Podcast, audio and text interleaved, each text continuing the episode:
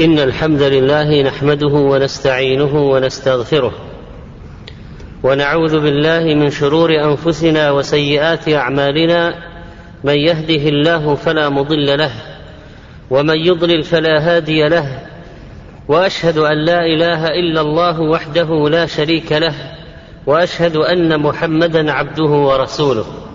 أما بعد،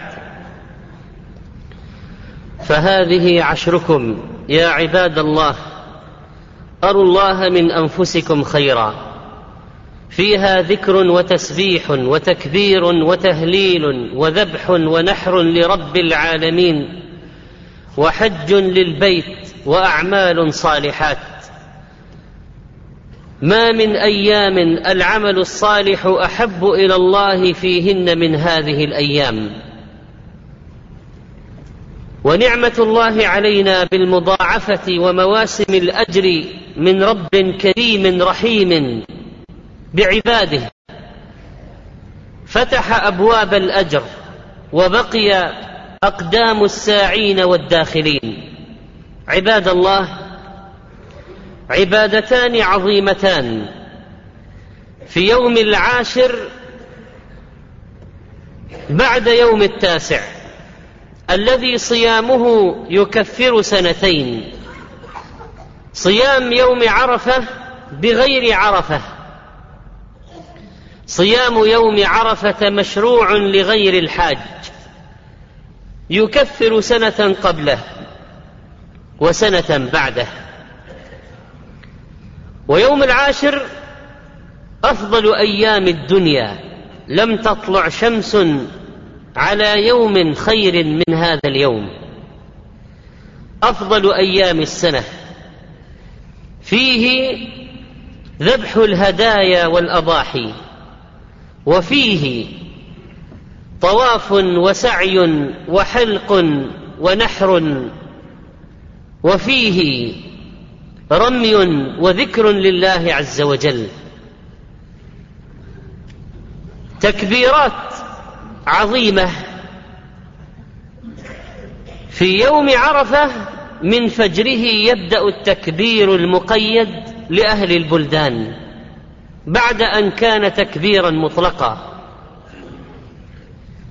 نحن الآن ينبغي أن نكبر في كل حين طيلة حال اليقظة من ليل أو نهار، ونجهر بالتكبير. هذه من سنن العشر العظيمة. وبعد الصلوات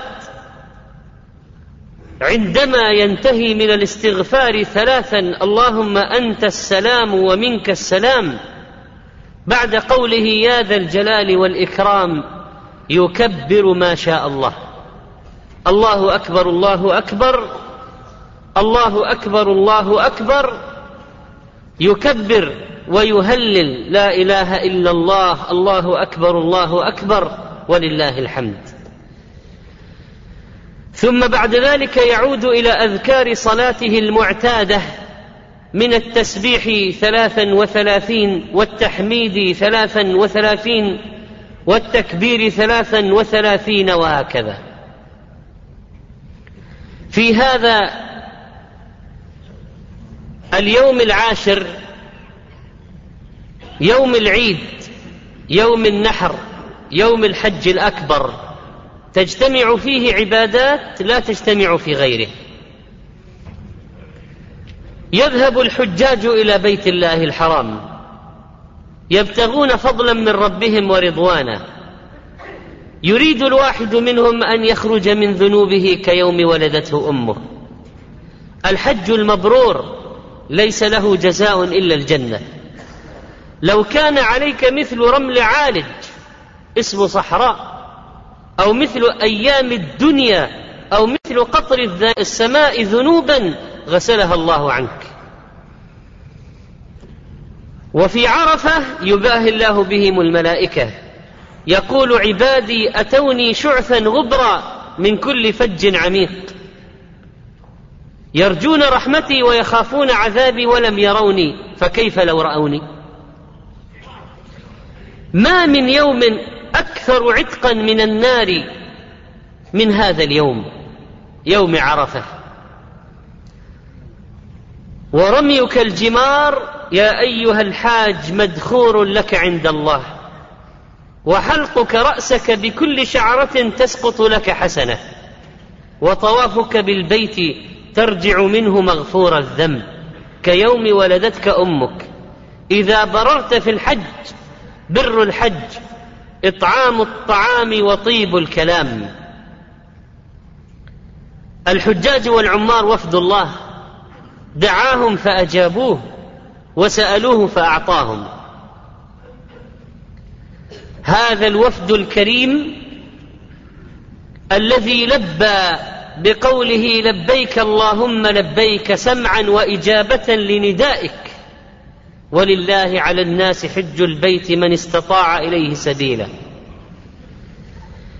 إنه عبادة قائمة على الإخلاص لله وابتغاء وجهه، لا رياء ولا سمعة، ولا ليقال الحاج فلان ولا لحطام الدنيا.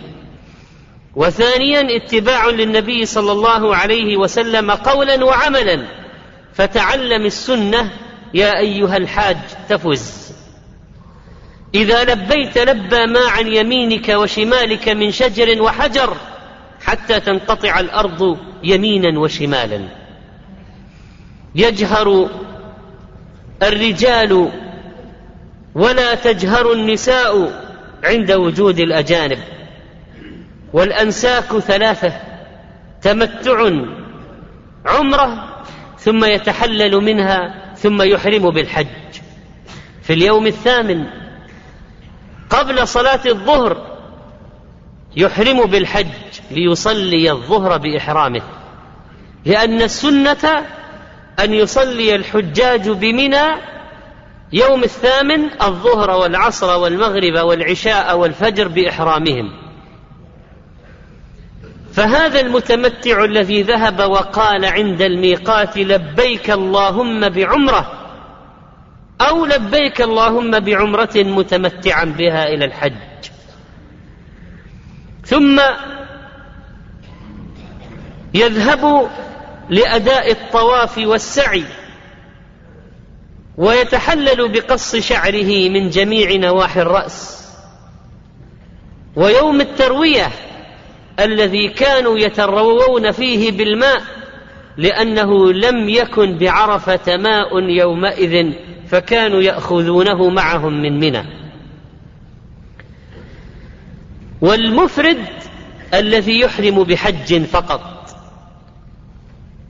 طواف وسعي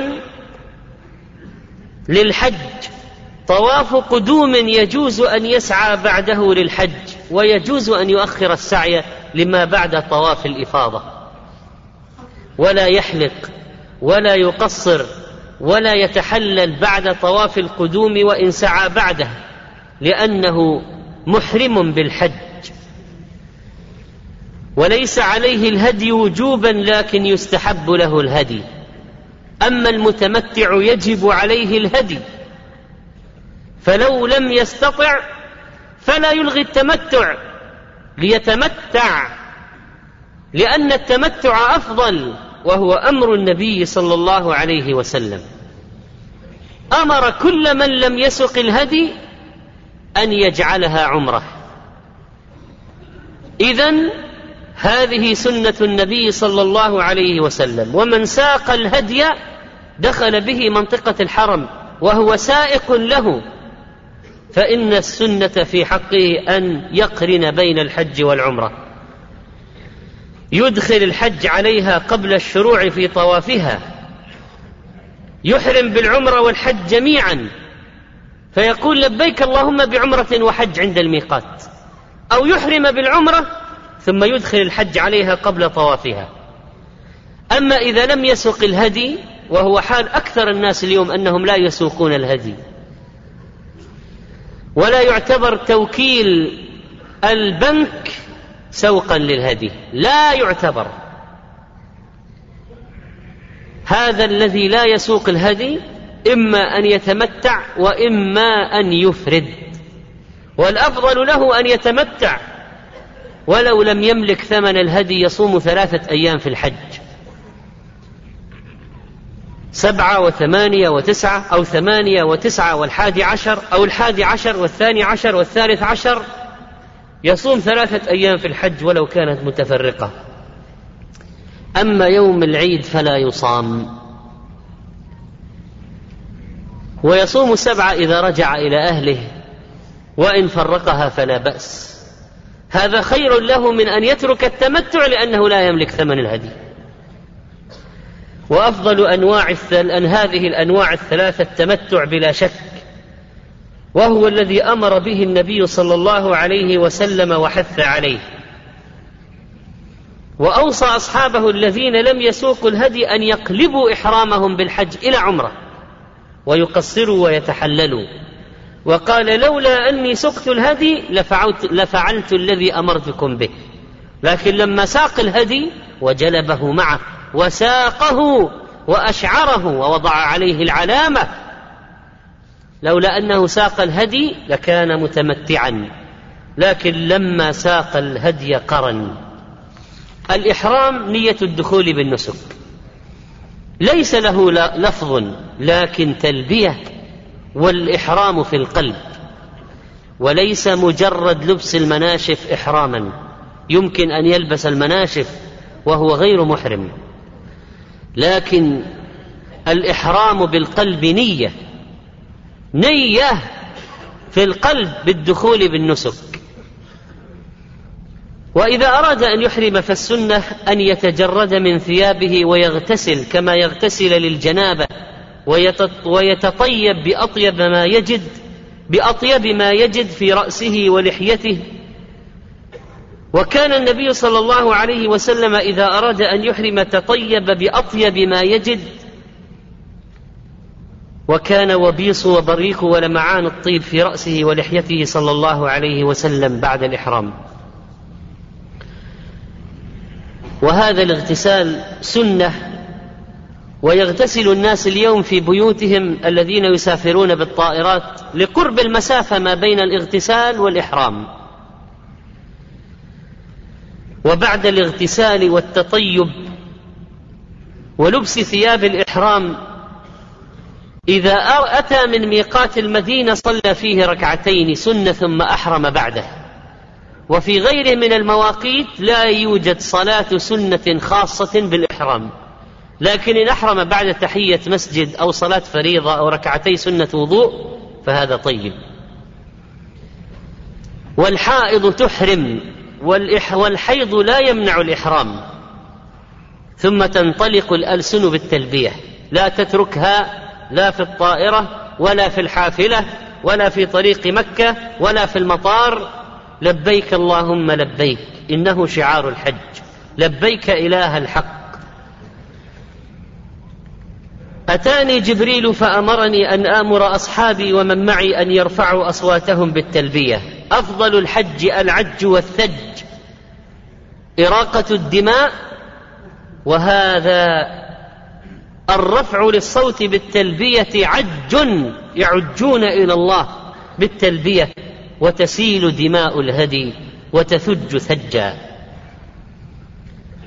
وكذلك فإنه إذا خاف من عائق يعيقه عن إتمام نسكه كمرض أو عدو يشترط عند الإحرام، فيقول إن حبسني حابس فمحلي حيث حبستني، أي إن منعني مانع من إتمام نسكي فإني أحل من إحرامي وأرجع، ولا شيء عليه حينئذ.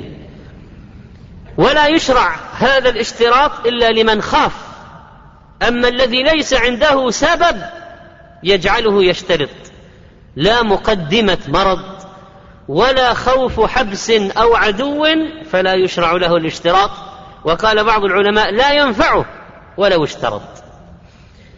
والنبي صلى الله عليه وسلم لم يعلم أصحابه كلهم الاشتراط، لكن أمر ضباعة بنت الزبير حين أرادت الإحرام وهي مريضة أن تشترط، وقال إن لك على ربك ما استثنيت، رواه البخاري. فمتى اشترط وحصل له ما يمنعه من إتمام نسكه وحبس يحل من إحرامه ويرجع ولا شيء عليه. وينبغي أن تكثر التلبية وتشتد خصوصا عند تغير الأحوال والأزمان، كأن يعلو مرتفعا أو ينزل منخفضا أو يقبل ليل أو نهار ونحو ذلك، ويسأل الله الجنة ويستعيذ به من النار. فإذا دخل المسجد الحرام قدم رجله اليمنى وقال: بسم الله والصلاة والسلام على رسول الله، اللهم اغفر لي ذنوبي وافتح لي أبواب رحمتك.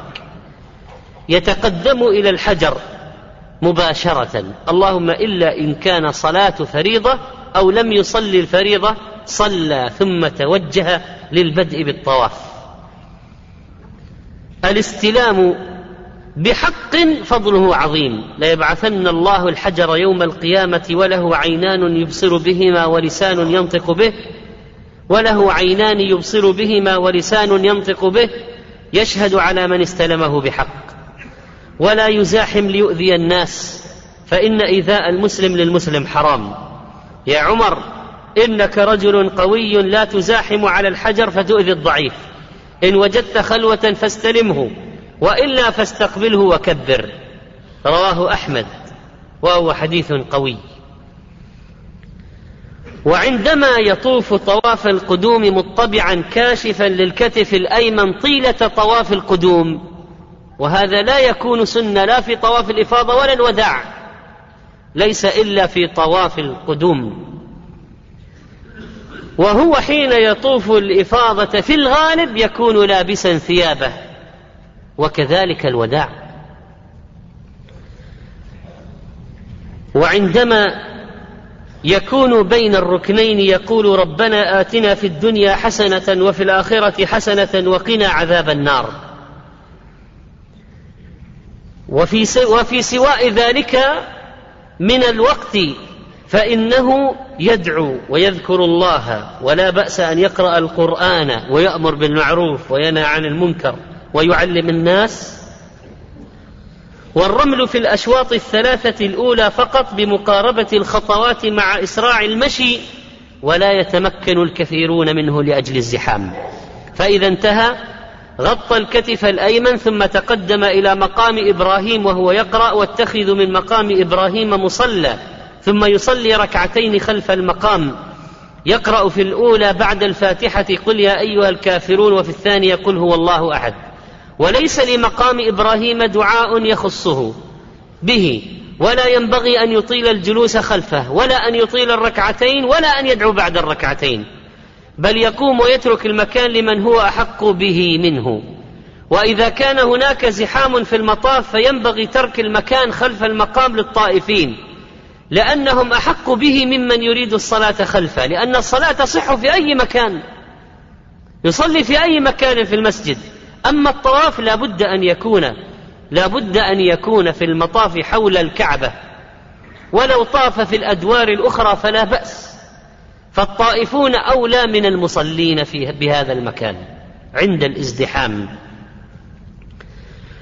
فإذا انتهى مر بالحجر الأسود واستلمه إن تيسر له، وإن لم يتيسر ينصرف بدون إشارة إلى الصفا. إذا دنا منه قرأ الآية: إن الصفا والمروة من شعائر الله، نبدأ بما بدأ الله به، يرقى عليه حتى يرى الكعبة إن استطاع، وكثيرا ما لا يستطيع، فيستقبلها ويرفع يديه فيحمد الله ويدعو بما شاء أن يدعو.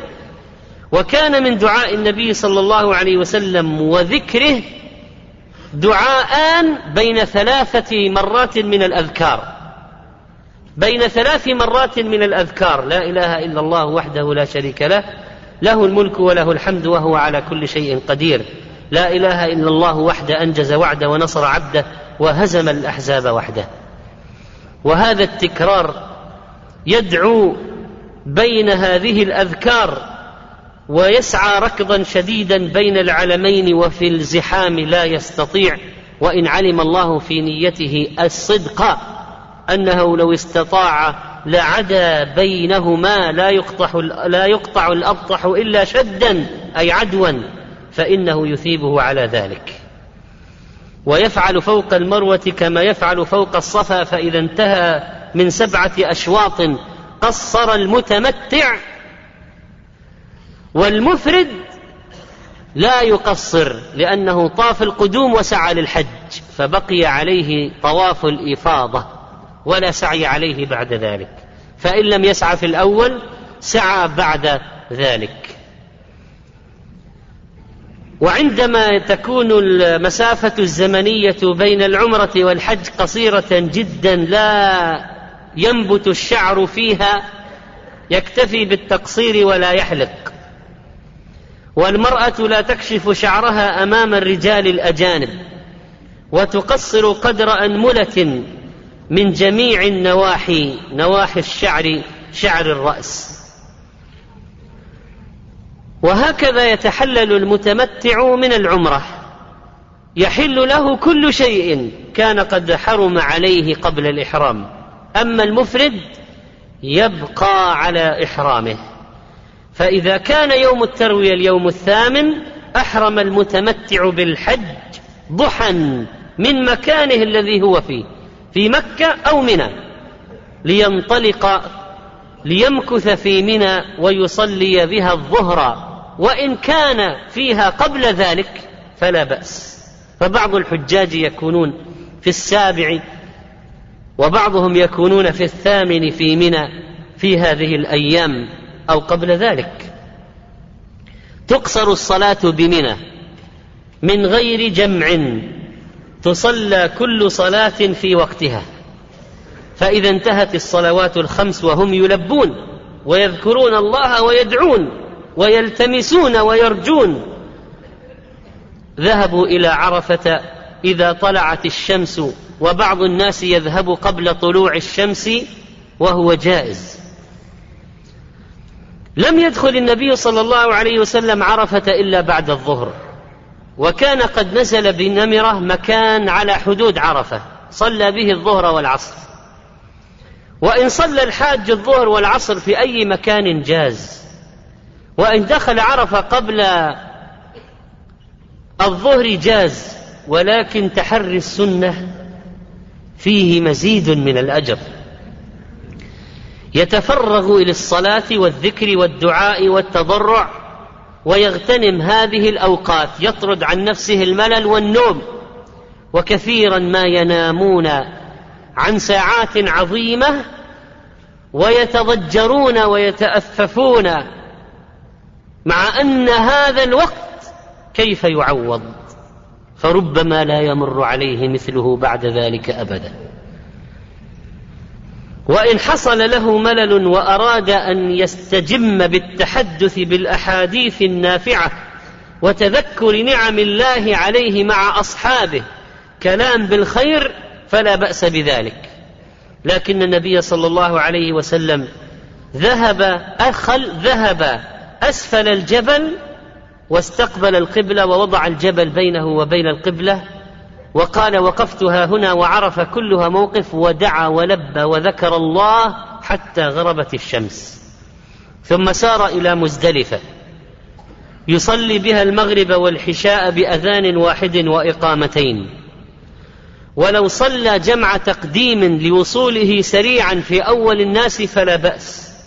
وصلى النبي صلى الله عليه وسلم جمع تأخير في ذلك المشعر، ولا يجوز أن تؤخر الصلاة إلى ما بعد منتصف الليل، لأن وقت الجمع يخرج حينئذ، فليصلي المغرب والعشاء قبل نصف الليل وجوبا، ولو صلى في الحافلة. ويبيت بمزدلفة إلى الفجر، يوحد الله ويكبره، بعد صلاة الفجر يذكر ربه إلى أن يسفر، وهو ظهور الضوء قبل طلوع الشمس. والذين معهم ضعفة أو نساء، والحافلة فيها نساء وكبار، يجوز للجميع أن يرحلوا من مزدلفة بعد نصف الليل، والأفضل أن يكون بعد ثلثي الليل. وإذا ذهبوا مباشرة إلى الحرم خشية من نزول الحيض على المرأة، لكي تبادر بالطواف، طواف الإفاضة، قبل أي شيء آخر، فلا بأس بذلك. فلو وقع الطواف والسعي والرمي والحلق والنحر بعد منتصف الليل، وقع الطواف والسعي والرمي والحلق بعد منتصف الليل، فهو جائز عند جمهور العلماء، لكن السنة أن لا يرمي جمرة العقبة حتى تطلع الشمس. وقد أوصى النبي صلى الله عليه وسلم أبنية لا ترموا الجمرة إلا بعد طلوع الشمس. وهكذا فإنه يرتب المناسك ما أمكنه، رمي ثم حلق ثم طواف وسعي، والنحر في موضعه، لكن لا يتعلق بالتحلل الأكبر ولا الأصغر. التحلل الأكبر والأصغر يتعلقان بهذه الأمور: الرمي والطواف والسعي، الرمي والحلق والطواف والسعي، فإذا فعلها تحلل التحلل الأكبر، وإذا رمى فقط تحلل التحلل الأصغر على الراجح، هكذا ورد في حديث أبي داود. وبعد أن يفعل هذه الأمور يرجع إلى منى ليبيت بها اليوم 11 و12، ويرمي الجمرات 3 في اليومين بعد الظهر، فلا رمي قبل الزوال. والرمي قبل الزوال يوم 11 و12 مخالف للدليل، ومخالف لفعل النبي صلى الله عليه وسلم، ولو أفتى من أفتى به فإنه لا يجوز إلا بعد الظهر يوم 11 و12 و13 لا رمي قبل الزوال. أما يوم 10 يرمي بعد طلوع الشمس. وعندما يرمي يوم 10 جمرة العقبة ب7 متعاقبات يكبر مع كل حصاة ويقطع التلبية، وكان يلبي قبل ذلك. وعندما يرميها في الأيام الأخرى فإنه يكبر مع كل حصاة ويدعو بعد الجمرة الصغرى، ثم يقف للدعاء بعد الجمرة الوسطى، ثم يرمي الكبرى وينصرف. عباد الله، ينبغي على معشر الحجاج أن يتذكروا أن طيب الحج إطعام الطعام، بر الحج إطعام الطعام وطيب الكلام، وأن يتجنبوا ما نهى الله عنه من الرفث والفسوق والعصيان، وأن يتجنبوا أذية المسلمين بالقول أو الفعل، إنما هي ضبط أعصاب وتجنب للمحظورات وردع للغضب وكتم للغيظ، وما أكثر ما يغيظ من التصرفات والإيذاءات التي تحدث، وخصوصا في الزحام.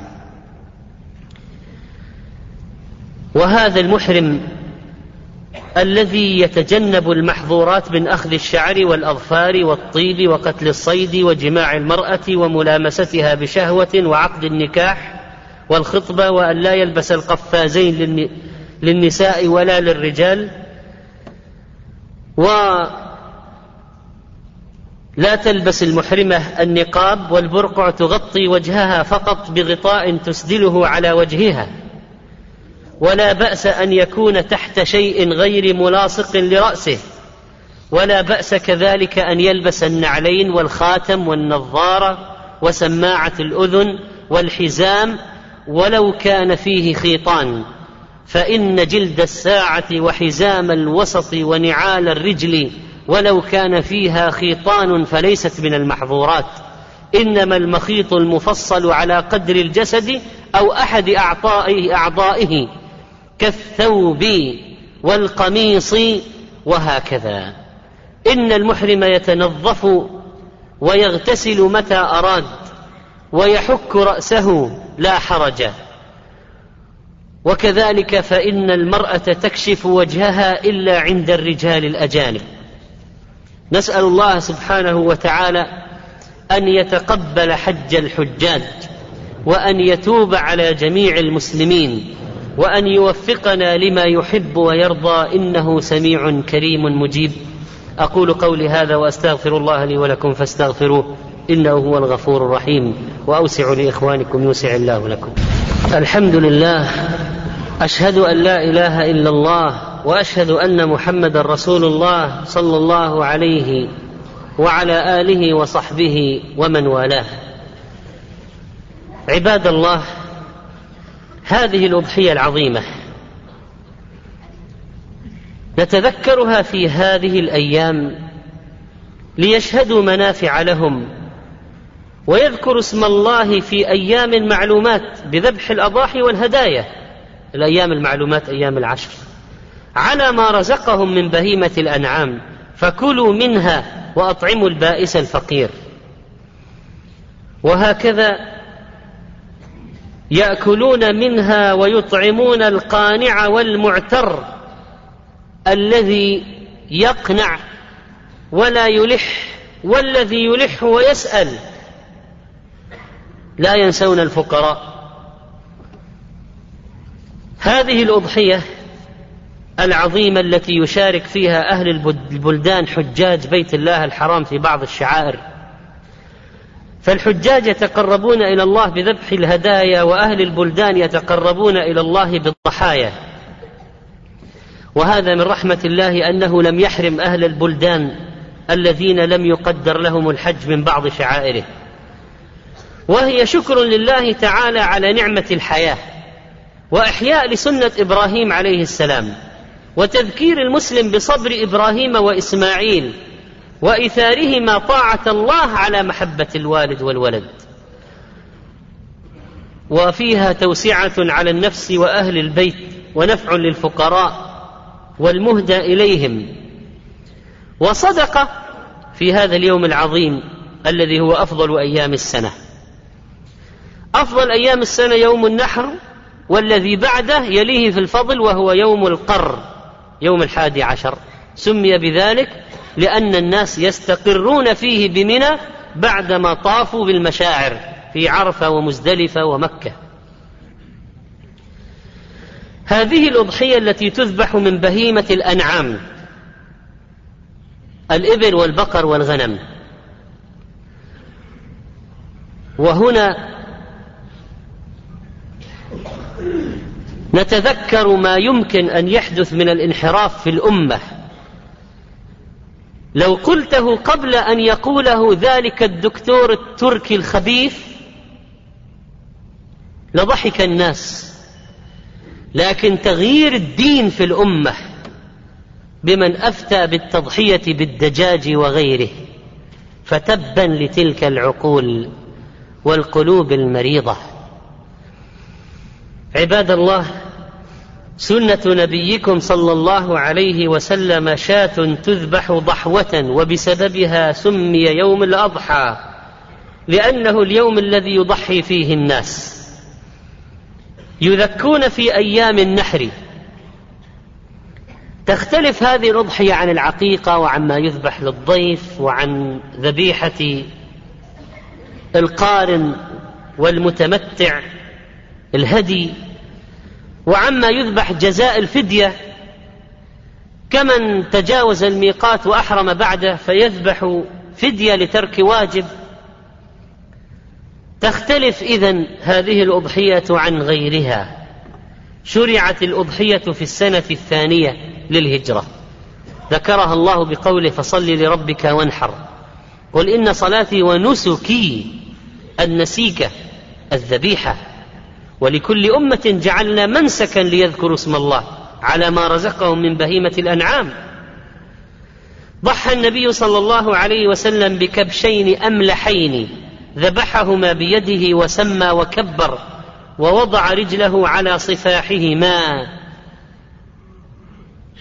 أقام النبي صلى الله عليه وسلم بالمدينة 10 سنين يضحي. من ذبح بعد الصلاة فقد تم نسكه وأصاب سنة المسلمين، رواه البخاري. هذه الأضحية من شرائع الدين العظيمة الكفار ينهرون الدم لآلهتهم ويذبحون لقرابينهم، القرابين لمعبوداتهم، نحن نذبح القربان لله رب العالمين الرحيم الرحمن. هذه الأضحية سنة مؤكدة عند جمهور العلماء، وذهب بعضهم إلى وجوبها كأبي حنيفة رحمه الله، واختاره شيخ الإسلام ابن تيمية. شعيرة من شعائر الإسلام العظيمة، وقد قال عليه الصلاة والسلام: من كان ذبح أضحيته قبل أن يصلي فليذبح مكانها أخرى، ومن كان له ومن لم يكن ذبح فليذبح بسم الله، فلا ذبح قبل صلاة الأضحى. وقال: من وجد سعة فلم يضحي فلا يقربن مصلانا. وقال: يا أيها الناس إن على كل أهل بيت في كل عام أضحية. وهذه من أدلة القائلين بالوجوب. وقال بعضهم: إنها سنة لأن النبي صلى الله عليه وسلم قال: من أراد منكم أن يضحي فلا يأخذ من شعره وأظافره.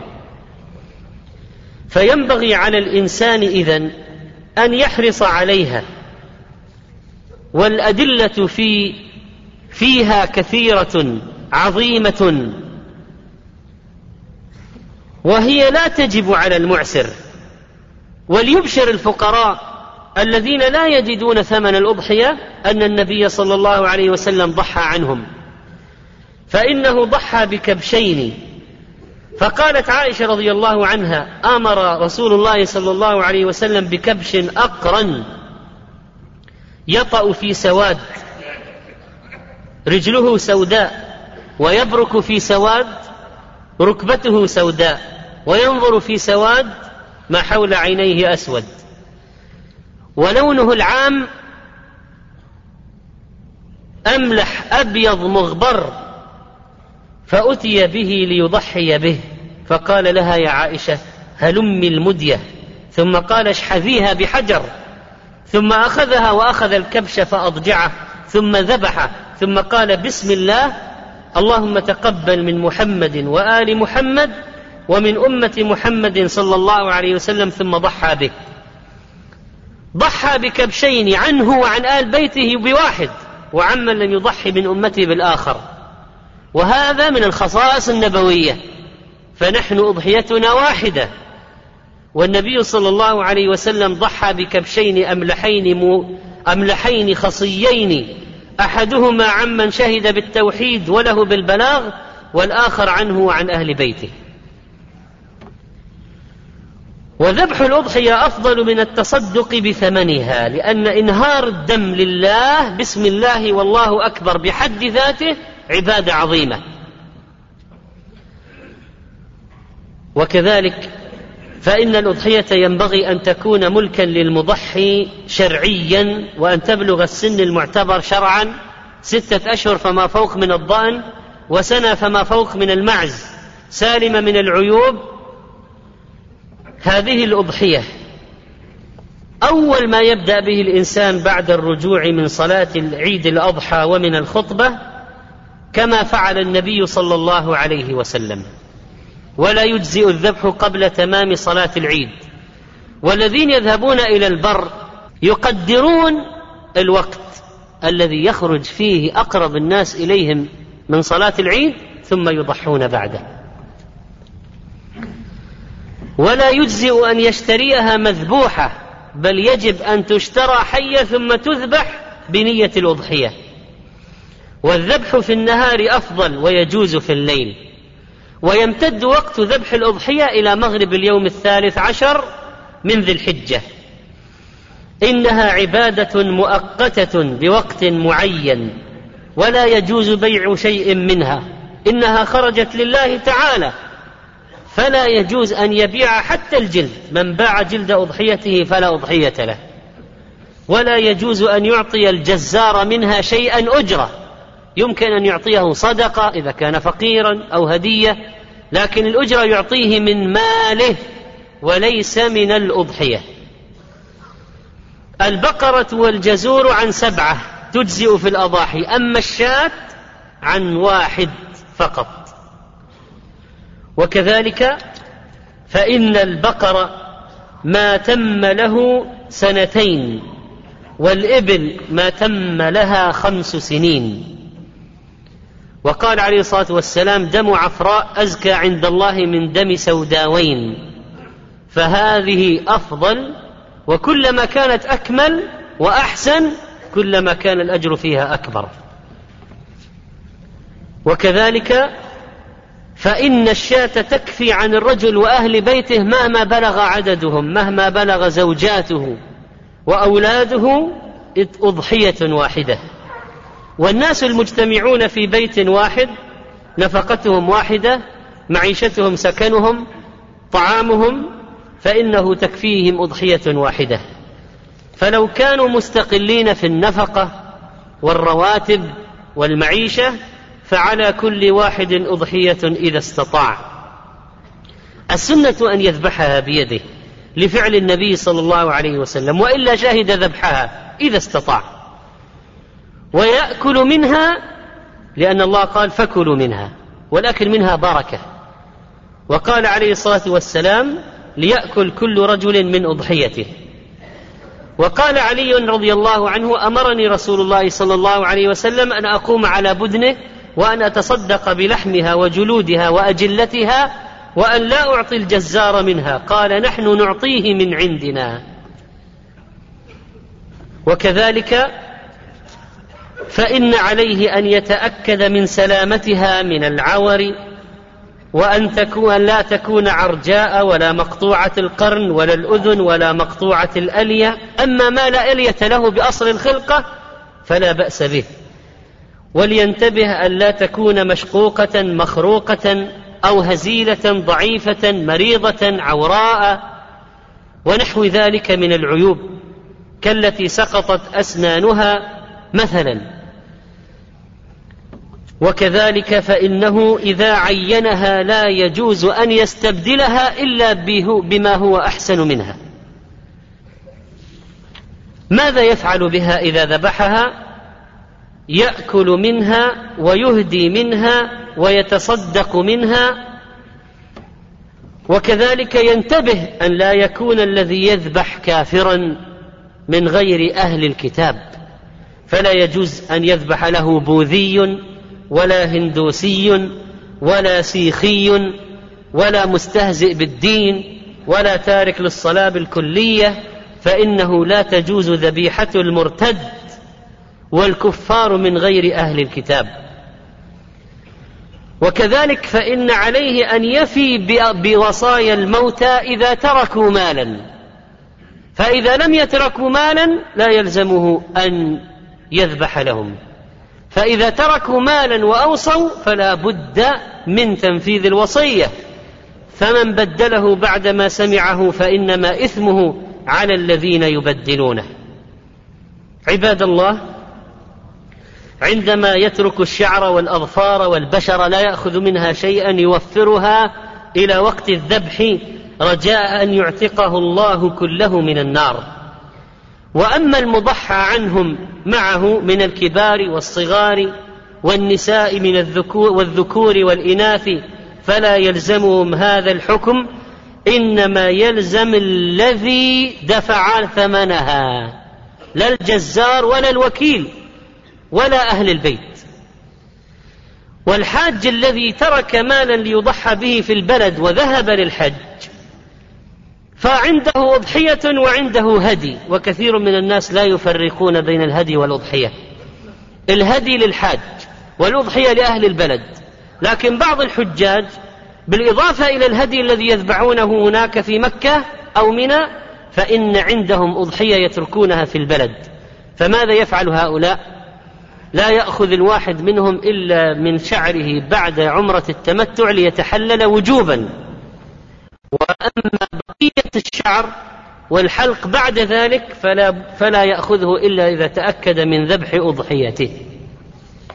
عباد الله، إن هذه الأفعال العظيمة في هذه الأيام العظيمة ينبغي على المسلمين أن يحافظوا على أحكام الله فيها، وأن لا يتجاوزوا حدود الله، وأن لا ينسوا التعبد في هذه الأيام. نسأل الله أن يغفر لنا ذنوبنا وأن يكفر عنا سيئاتنا وأن يدخلنا برحمته في عباده الصالحين. اللهم اغفر للمسلمين والمسلمات والمؤمنين والمؤمنات الأحياء منهم والأموات. اللهم إنا نسألك مغفرة تغفر بها ذنوبنا وتلم بها شعثنا وترد بها ضالنا إلى الحق يا رب العالمين. اللهم عليك بأعداء الدين، اللهم عليك بأعداء الدين، اللهم عليك بأعداء الدين، اللهم انهر دماءهم يا رب العالمين. اللهم إنا نسألك أن تجعل عيدنا هذا فرحا للإسلام والمسلمين وحسرة على الكافرين وهزيمة لعباد الصليب واليهود يا رب العالمين. اللهم اجعلنا في بلادنا آمنين مطمئنين واغفر لنا أجمعين. سبحان ربك رب العزة عما يصفون وسلام على المرسلين والحمد لله رب العالمين. وقوموا إلى صلاتكم ورحمكم الله.